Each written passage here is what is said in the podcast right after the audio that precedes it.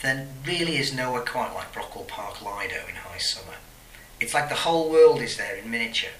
Eight months to 80 years, first black man to swim the channel to the palest of East European migrants, gay and straight, silicon and sagging, trim and jowly, all claiming a bit for themselves. Steve, who was moving from one to the other of those last two categories, almost always staked out a corner by the calf, north by northwest as he would describe it. From there, he could meet his friends, watch the pool, and chat with his many acquaintances. He waved over as a girl emerged from the water with a glamorous ease and confidence that made him think of the old Hollywood and the spectacular beauties of the past. Jenny, he called across. What's your secret? The woman stopped, looked flustered for a moment, then said, My what? Your secret. I've been watching you in the water, and you move with such grace. I knew you'd been watching. I don't think it's a secret though, just born to it, I guess. Jenny really was quite a beauty, fit muscular, five seven, auburn hair, a dreamy way of moving that made her present yet absent somehow. Her body had a changeable quality, as from week to week her breasts grew and shrank noticeably, as if responding to some massive internal tide, and her eyes as well had an aquatic quality. Her skin tones went through an array of colours, a symphony of olives and browns to greenish white in winter, making her background hard to fathom. Mediterranean, South American, Asian, Irish. Truth was, Jenny was a local girl. Her family had been in the area for generations, on and off. Now, Brixton being what it was, her exotic looks fitted in perfectly. It amused her to think that if some of the people around her had any kind of a memory, they might recall Jenny from primary school. Jenny with the bad teeth who smelled of fish and had disappeared before her teenage years.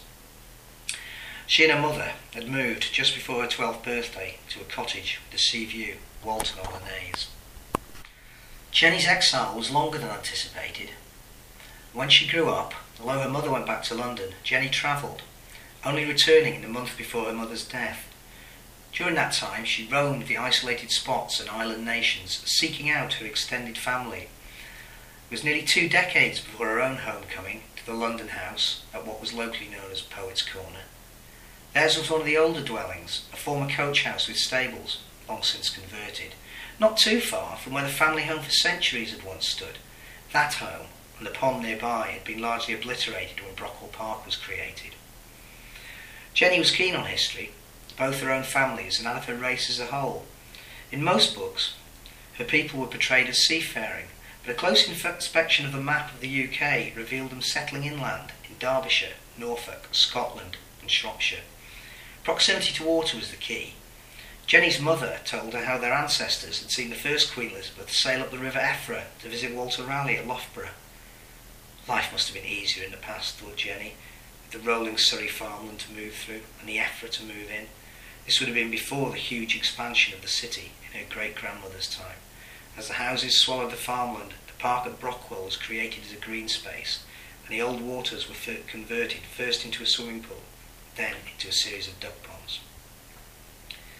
By Jenny's time, the Lido was well established, and she thought it a fantastic bonus to the neighbourhood, though her mother rarely used it, preferring instead the tiny pool in the old stables of their home. Jenny had once believed that her mother's dread of going out, particularly after dark, was because of her sheltered upbringing or shyness of the lively multitude. It never occurred to her that she might one day suffer the same purdah. Now, as an adult, she understood why the Lido's lack of privacy had distressed her cautious mother. But for Jenny, it was still bliss in the long summer days to sit on the stone and wood surround, or dip in the water all day if she cared to, chatting if she chose, sunglasses on and book held on shut out, if not. Most of the other swimmers barely bothered her. After all, there were plenty of stranger fish for them to observe. She'd quickly grasped the pool's stratification system, its family end, the gay section, teenage bit, the couples, and the singles. Jenny nearly always headed for the border between the couples and the singles, and though friendly, she didn't encourage intimacy. This was another delight of the Lido, she always thought. You could be anyone, convivial or solitary, as you chose. She usually settled not too far from Steve and his friends, most of whom she knew by sight rather than name, and they kept an eye on her things when she was in the pool. Her shape and looks did sometimes attract admirers, both welcome and unwelcome, but she was very careful about who she got close to. She was quite fond of Steve and his often preposterous stories. Uh, though his attentions were flattering, they were never heavily pressed. Mostly, when people asked her what she did, she would reply, this and that. And they would assume whatever they liked. Many others who went to the Lido clearly didn't hold down ordinary jobs. Otherwise, what were they doing sunning themselves during the 9 to 5? A distinct minority, on hearing her name, GT Jenny or Jenny GT, presumed she was a disc jockey. Some mistranslated it to Jenny GT, which further suggested someone foreign born or at least with overseas roots. Another aspect of the Lido regulars that Jenny enjoyed was that they only heard what they wanted to hear. If they liked you, and many of them were kindly, if somewhat self-absorbed, they'd be quite prepared to believe the best about you. There was certainly no discrimination against foreigners or outsiders, except North Londoners, of course, who were regarded as an alien species. As she left, she heard Steve say, Always home before dark, that one. Strange, eh? And some girl he was talking to respond with, Maybe she has a madly jealous husband who gets home from work at that time. There was no husband, madly jealous or otherwise, waiting for Jenny, nor was there anyone else, and Jenny was beginning to find this frustrating, both the loneliness and her stifled existence in London. There was one obvious solution to this, and her recent broodiness, but that threw up other difficulties, and Jenny was starting to consider where a child of her own might be happiest, and concluded it might be away from the city. When it came to conceiving a child, being single and yet having very particular needs presented Jenny with some problems, but there was one obvious candidate for the father, Steve. However bizarre his schemes, however strange his boasting and travels and the documentaries he made about the oddest aspects of human behaviour, she suspected the proposal she had in mind might be a little too extreme, even for him. Steve might be intrigued by the idea, she thought, but would surely try to turn it into some sort of film, and that would never do. Jenny had to have secrecy, so if she wanted a child of her own, she'd have to proceed carefully. Whatever particular schedule Steve ran to ensured that he wasn't at the Lido for a couple of weeks, which allowed Jenny time to finalise her plan and overcome any feelings of guilt about Steve. She was fond of him, and he would be a great father, despite what he thought. But this was a matter of genetics, with little room for sentiment. When Steve appeared the next day, she settled very close to him and waited. Hi, Jenny. How you been? Missed me, have you?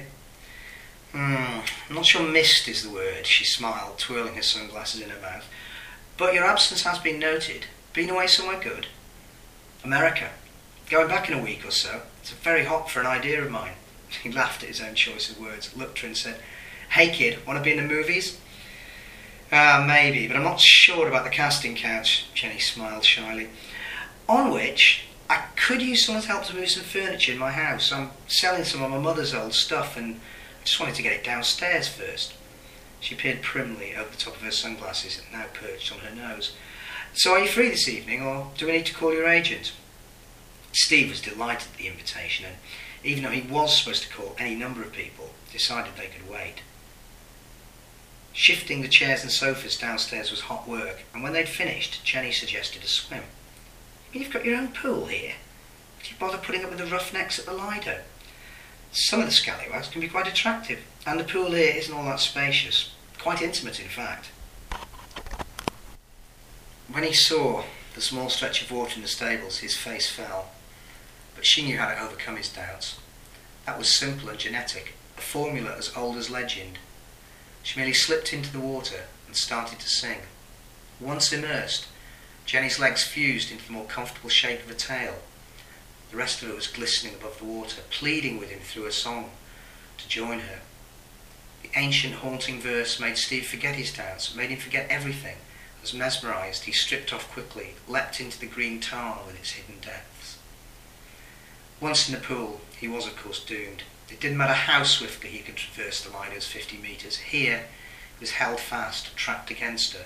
Her kisses and caresses acted as an anaesthetic to the powerful grip of her pelvis, which sucked and tugged and eventually ripped the sack from between his thighs.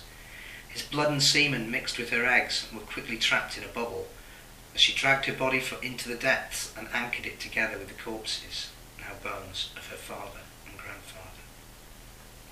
When he was secured, she kissed his lips, pushed the bubble gently into her womb and floated to the surface, pondering her next move.